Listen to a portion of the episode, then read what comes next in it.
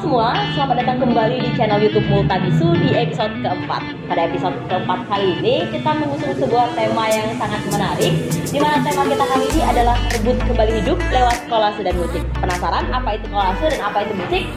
Dan pada kesempatan kali ini kita udah kedatangan tamu spesial yang luar biasa yaitu Kak Montazauki. Hai Kak. Halo semua gitu. Pada kesempatan kali ini kita sedang di Payo Cafe di mana kebetulan pada kesempatan kali ini ada eksibisi tunggal lewat kolase dan musik juga dari Kak Montazauki. Oke, kesempatan kali ini saya Seri Andesi nggak sendirian karena saya ditemani sama rekan saya yang luar biasa. Hai, saya Dedo Nugraha. Oke, gimana Kak? Kita langsung aja ya ngobrol-ngobrolnya. Iya, Oke, check it out. Silakan Kak Redo pertanyaannya pertama. Jadi eh, bicara tentang kolase ini menarik sekali bang ya. Jadi eh, kalau saya sudah baca baca kan, kolase ini mungkin dalam tanda kutip tidak sepopuler eh, karya-karya seni yang lain mungkin kan. Mungkin eh, saya ingin tanya tentang mengulik sedikit tentang latar belakangnya. Bagaimana sih perkenalan seorang Montaza Oki dengan kolase ini? Gitu. Ya, jadi eh, awalnya itu sekitar tahun apa ya? Saya kenal kolase tahun 2005. Tapi sebelumnya itu saya lebih kenal dengan kultur eh, skena hardcore punk kayak gitu lah. Oh. Nah, bukan bukan sangat kebetulan eh, kolase sendiri itu dekat sama kultur punk karena di tahun berapa itu saya lupa eh, ada ada ada andil dari band punk juga yang membumingkan kembali kolase dengan dengan artwork cover kaset yang dipakai dengan teknik kolase seperti itu akhirnya booming booming lagi sama beberapa band itu. Nah jadi eh, itu yang saya bilang tadi karena emang sangat dekat sekali ya kultur kolase dengan dengan punk ya dengan seperti karena di kolase sendiri itu kan semakin saya ngelihatnya itu memang ada ada etos eh, do it yourself-nya gitu loh. Dan dan dan dan tidak tidak ketergantungan untuk suatu hal yang memang menghambat kita mengerjakan sesuatu gitu.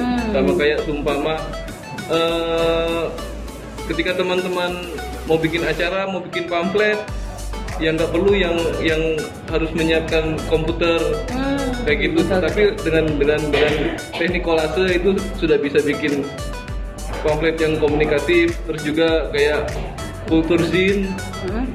itu juga tekniknya banyak pakai teknik kolase jadi memang sangat ini ini sekali apa kolase dan dan kultur punk jadi saya mengenal kolase Dari pang gitu. dari punk Jadi timbal balik gitu Nah. ya, taruh pang dan kolase. Gitu. Oke, jadi karena awal perkenalan dengan kolase di Bang Oki itu adalah berawal dari pang, yang ingin saya tanyakan itu sebenarnya sih apa sih Bang rata-rata yang Abang pengen sampein sama masyarakat ataupun kepada para penikmat kolasenya Abang gitu kan? Karena kalau kita lihat dari perkembangan kolase yang Abang bikin sendiri pun dari awal ta- awal-awal tahun Abang buat kolase sampai kepada uj- penghujung tahun kayaknya tuh ada pergeseran tema juga gitu kan? Jadi sebenarnya apa sih yang pengen Abang sampaikan dan salurkan terkait dengan kolase? Jadi dari awal saya mulai berkenalan dengan kolase sampai sampai kemarinnya itu ya apa ya ada proses kreatifnya di situ. Awal awalnya mungkin ya memang lebih kental dengan pada waktu itu karena saya masih di apa ma- masih istilahnya masih terbakar terbakarnya lah di sisiran pang gitu masih bersemangat Perlawanan gitu ya? mengenal slogan-slogan perlawanan yang Oke. dari dari dari kultur punk itu sendiri.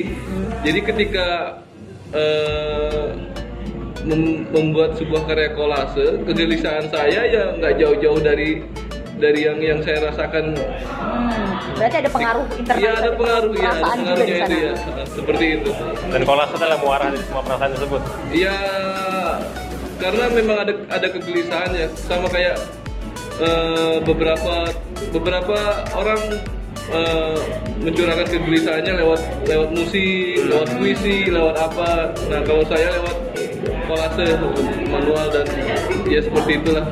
Kalau sekarang kayaknya lebih ke keindahan artis Ya gitu semakin kemarinya semakin eh, apa ya kalau pakai bahasa teman-teman semalam eh, lebih aksi gitu lah. Oh. Eh, lebih lebih personal kalau dulu awal-awal mah lebih apa ya lebih politis gitu yang memang, yang memang eh, apa ya karena awalnya saya mengenal kolase itu dipakai untuk sebagai media propaganda.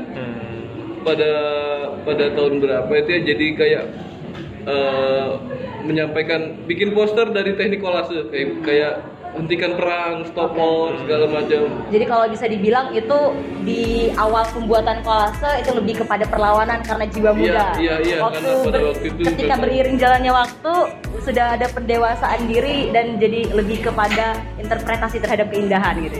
Iya, bisa dibilang juga semakin berjalannya waktu ya eh, semakin sering merasakan ada hal-hal yang personal gitu. Hmm.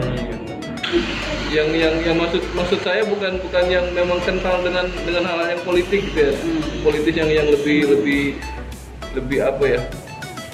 Eh kolasenya lebih apa ya lebih gimana ya bilangnya kalau lebih lebih bersemangat banget gitu loh tapi kalau yang lebih personal yang lebih lebih yang yang dibilang Asyik tadi lebih santai lebih Oke. komposisi warna gitu gitu Mungkin karena ada kegelisahan yang berubah bentuk gitu. ya. iya ah, Jadi mungkin tertarik untuk mengulik kembali, eh, mengeksplorasi kembali tema-tema yang lain. iya Jadi ini menarik banget Bang tentang kolase ini. Eh, kalian udah digelar dari kemarin nih eksibisi tunggalnya.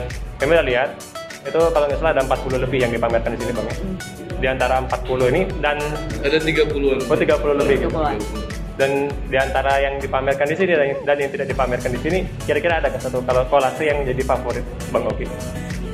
Eh, ada satu yang saya sangat suka gitu ya tapi kolasenya udah nggak ada karena karena Atau mungkin ada gambarnya, Bang? ada gambarnya Oh, nanti kita Ini- boleh minta ya. Oke ini. Instagram. ini yang dipakai untuk apa Judulnya apa tuh Bang? Ah. Ini judulnya Jalan Tak Bertuan. Jadi ini Oh. ini ke- kenapa berkesan? Jadi pertemuan saya dengan seorang seorang teman, ya perempuan juga gitu, dan dan banyak banyak banyak hal yang saya dapatkan dari dari dia tentang eh, apa ya?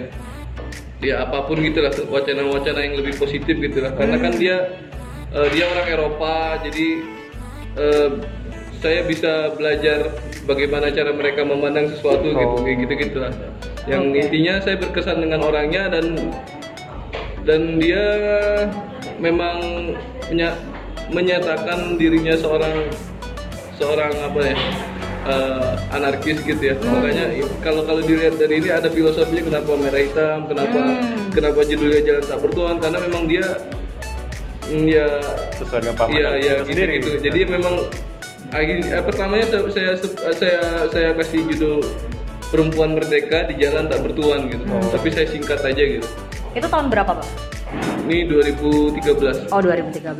Oke. Tadi terkait dengan kolase dari favorit Bang Oki. Tapi kita juga punya kolase favorit kita Iya. ya kak ya.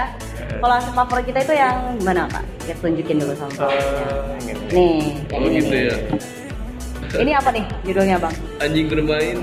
Anjing bermain. Apa Iya. tuh maksudnya dari anjing? Ini personal ini. Oke, Jadi oh, coba. personalnya saya tuh suka anjing. Hmm.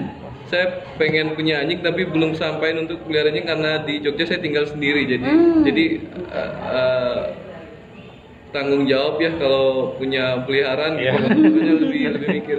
Anjing itu emang yang energik nah, gambar-gambar seperti ini kadang nggak nggak sengaja untuk didapatkan gitu loh karena Oke. itu menariknya manual kita buka majalah majalah dan bertemu gambar terus kita potong kita kita robek dulu kita taruh dulu terus ada yang memang ini ada gambar anjing dipotong dulu nanti itu akhirnya ngalir sendiri gitu Jadi proses pembentukan sebuah karya itu melewati fase uh, penginternalisasian ide yang panjang. iya. Eh, kenapa kenapa ada anjing dan ada ini sebenarnya kan gambar uh, uh, gerhana bulan cincin Oh. di Afrika gitu ini uh, kolase itu kan banyak main simbol-simbol gitu ya itu simbol apa tuh bang maknanya? itu sebenarnya inisial saya gitu jadi seolah-olah saya bermain dengan Oh. anjing itu sendiri Karena bentuknya seperti huruf O. jadi ini O dan Foto anjing. dari jadi. Oke. jadi saya, ya saya pikir ya saya membebaskan apa yang yang saya rasain gitu dan itu apa namanya eh, memberi kepuasan terhadap diri saya gitu Oke. Walau- walaupun sederhana cuma dengan dua objek kayak gitu kan terus ngeliat gambarnya itu membuat saya suka saya Hmm. Begitu Dan kolase ini kayaknya kita bisa punya interpretasi yang beda-beda bang ya. Iya. Mungkin kalau saya awal ngeliatnya kayak ah anjing Iya. saya lagi menyembah matahari gitu kan. Bisa gitu. juga gitu. Bisa Oh, gitu. oh. Oke. Kalau saya ngelihatnya kayak anjing yang lagi main lempar tangkap pakai cakram. Ada yang bermain ya. Anjing bermain gitu.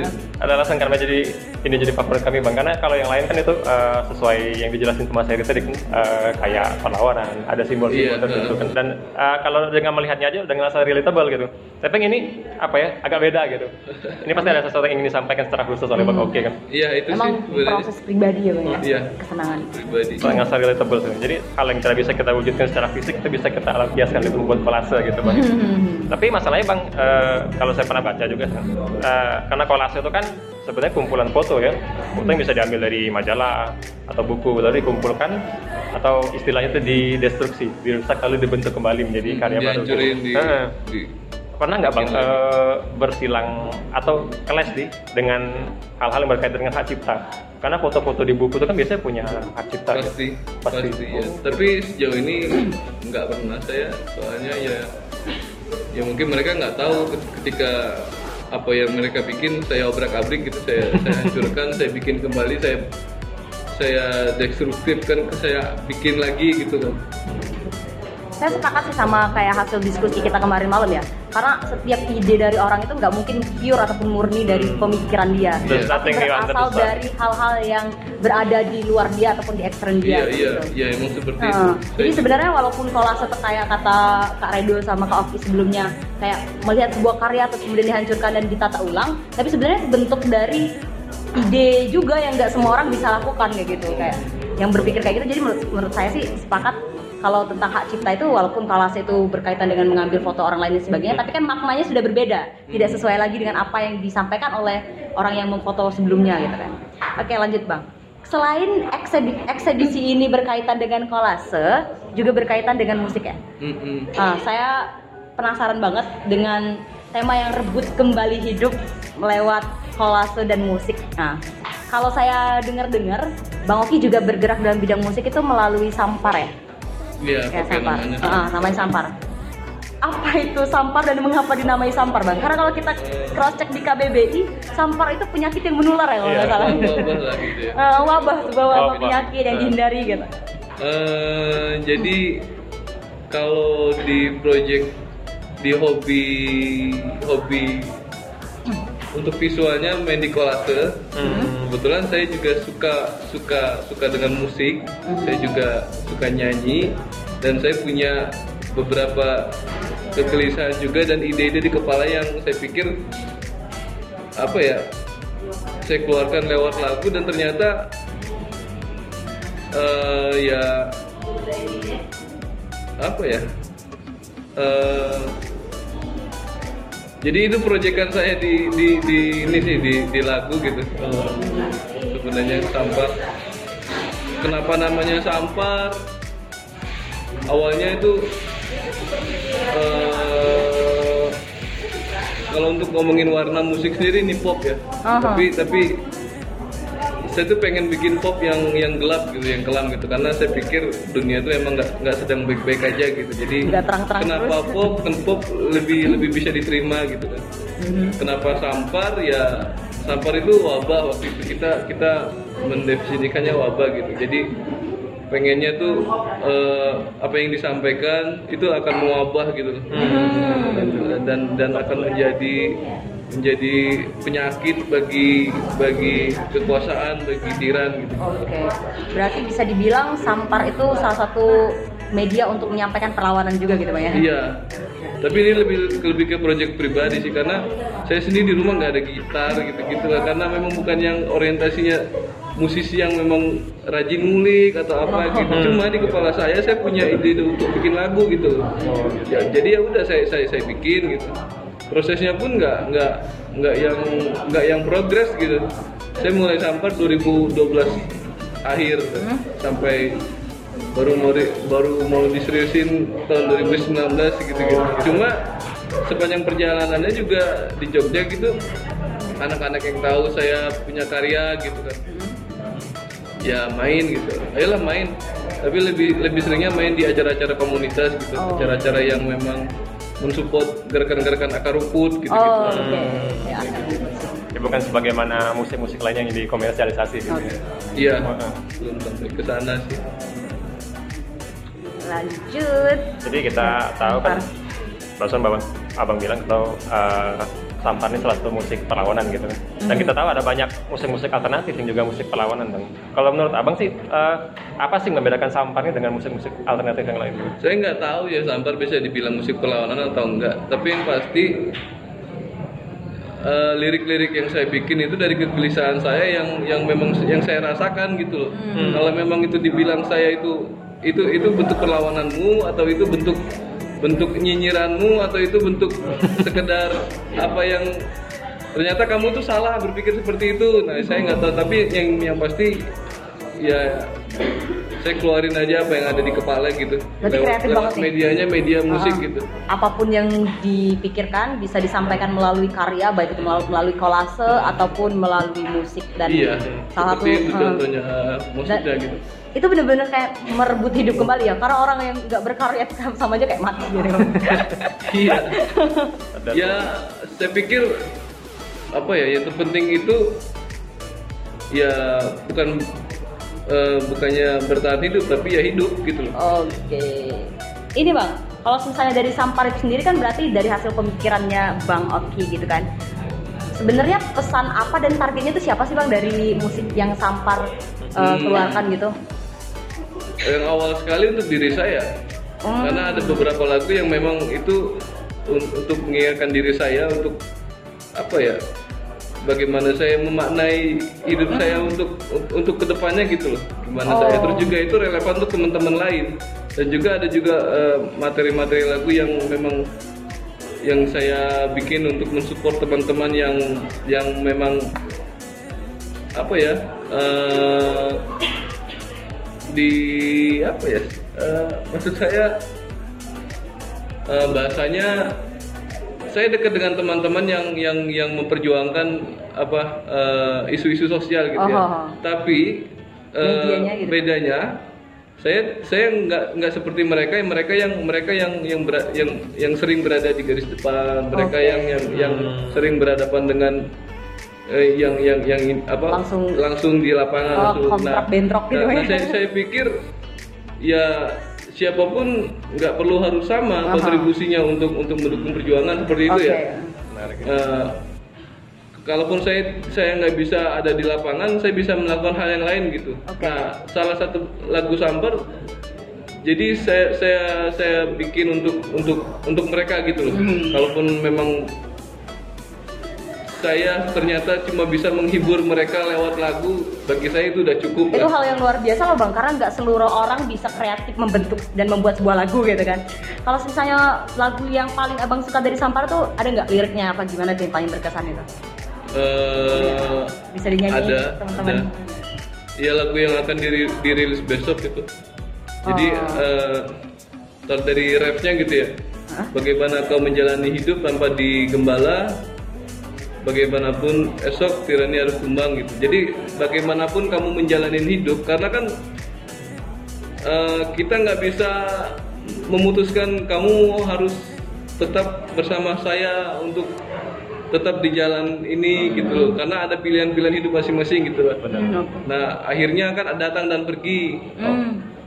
Pertama bertemu teman-teman yang memang masih militan, yang masih bersemangat, tapi akhirnya eh, mereka harus eh, eh, eh, apa namanya ber, ber, ber, ber- bertabrakan dengan realitas gitu. realitasnya harus nikah harus gini gini gini gini jadi jadi ya itu Sama siklus hidup. eh, di di liriknya itu ya bagaimanapun bagaimanapun ya apa pun pilihan hidup yang kamu Mhm. pilih ya tirani harus tumbang gitu. Oke, luar biasa banget obrol-obrol kita pada kesempatan kali ini, teman-teman. Jadi kesimpulannya adalah kita itu bisa berkarya dalam setiap metode, baik itu kalau kayak Bang Oki yang luar biasa inspiratif, baik itu membuat kolase ataupun membuat musik. Dan dari kolase dan musik ini kita bisa merebut kembali hidup kayak gitu kayak tema ekspedisi eksbisi kita kali ini Di mana kalau sebenarnya kalau kita berbicara tentang kolase itu sendiri, kalau bagi Bang Oki itu bentuk interpretasi yang mendalam, baik itu pengalaman dari internal dirinya ataupun dari eksternal dirinya. Dan melalui musik pun salah satu bentuk dari perjuangan yang dapat orang lain lakukan untuk menginspirasi teman-teman yang ada di luar dan melakukan perlawanan terhadap isu-isu sosial yang ada. Tapi yang jelas kita tuh nggak boleh menyampingkan setiap aspek dan dini dari perlawanan orang lain dan caranya maupun gimana gitu bang ya. Kolase sangat berarti, musik pun berarti dan apa pun yang kalian lakukan di sana pun berarti. Jadi mari kita tetap berkarya karena karya kita lah yang akan membentuk kita menjadi manusia dan manusia yang hidup. Terima kasih. Sampai jumpa selanjutnya di episode Mutabisu dan lain kesempatan. Dadah semua.